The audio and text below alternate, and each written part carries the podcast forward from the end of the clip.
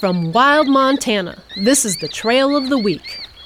The Trail to Badger Cabin captures just how spectacular and wild the Badger 2 medicine is.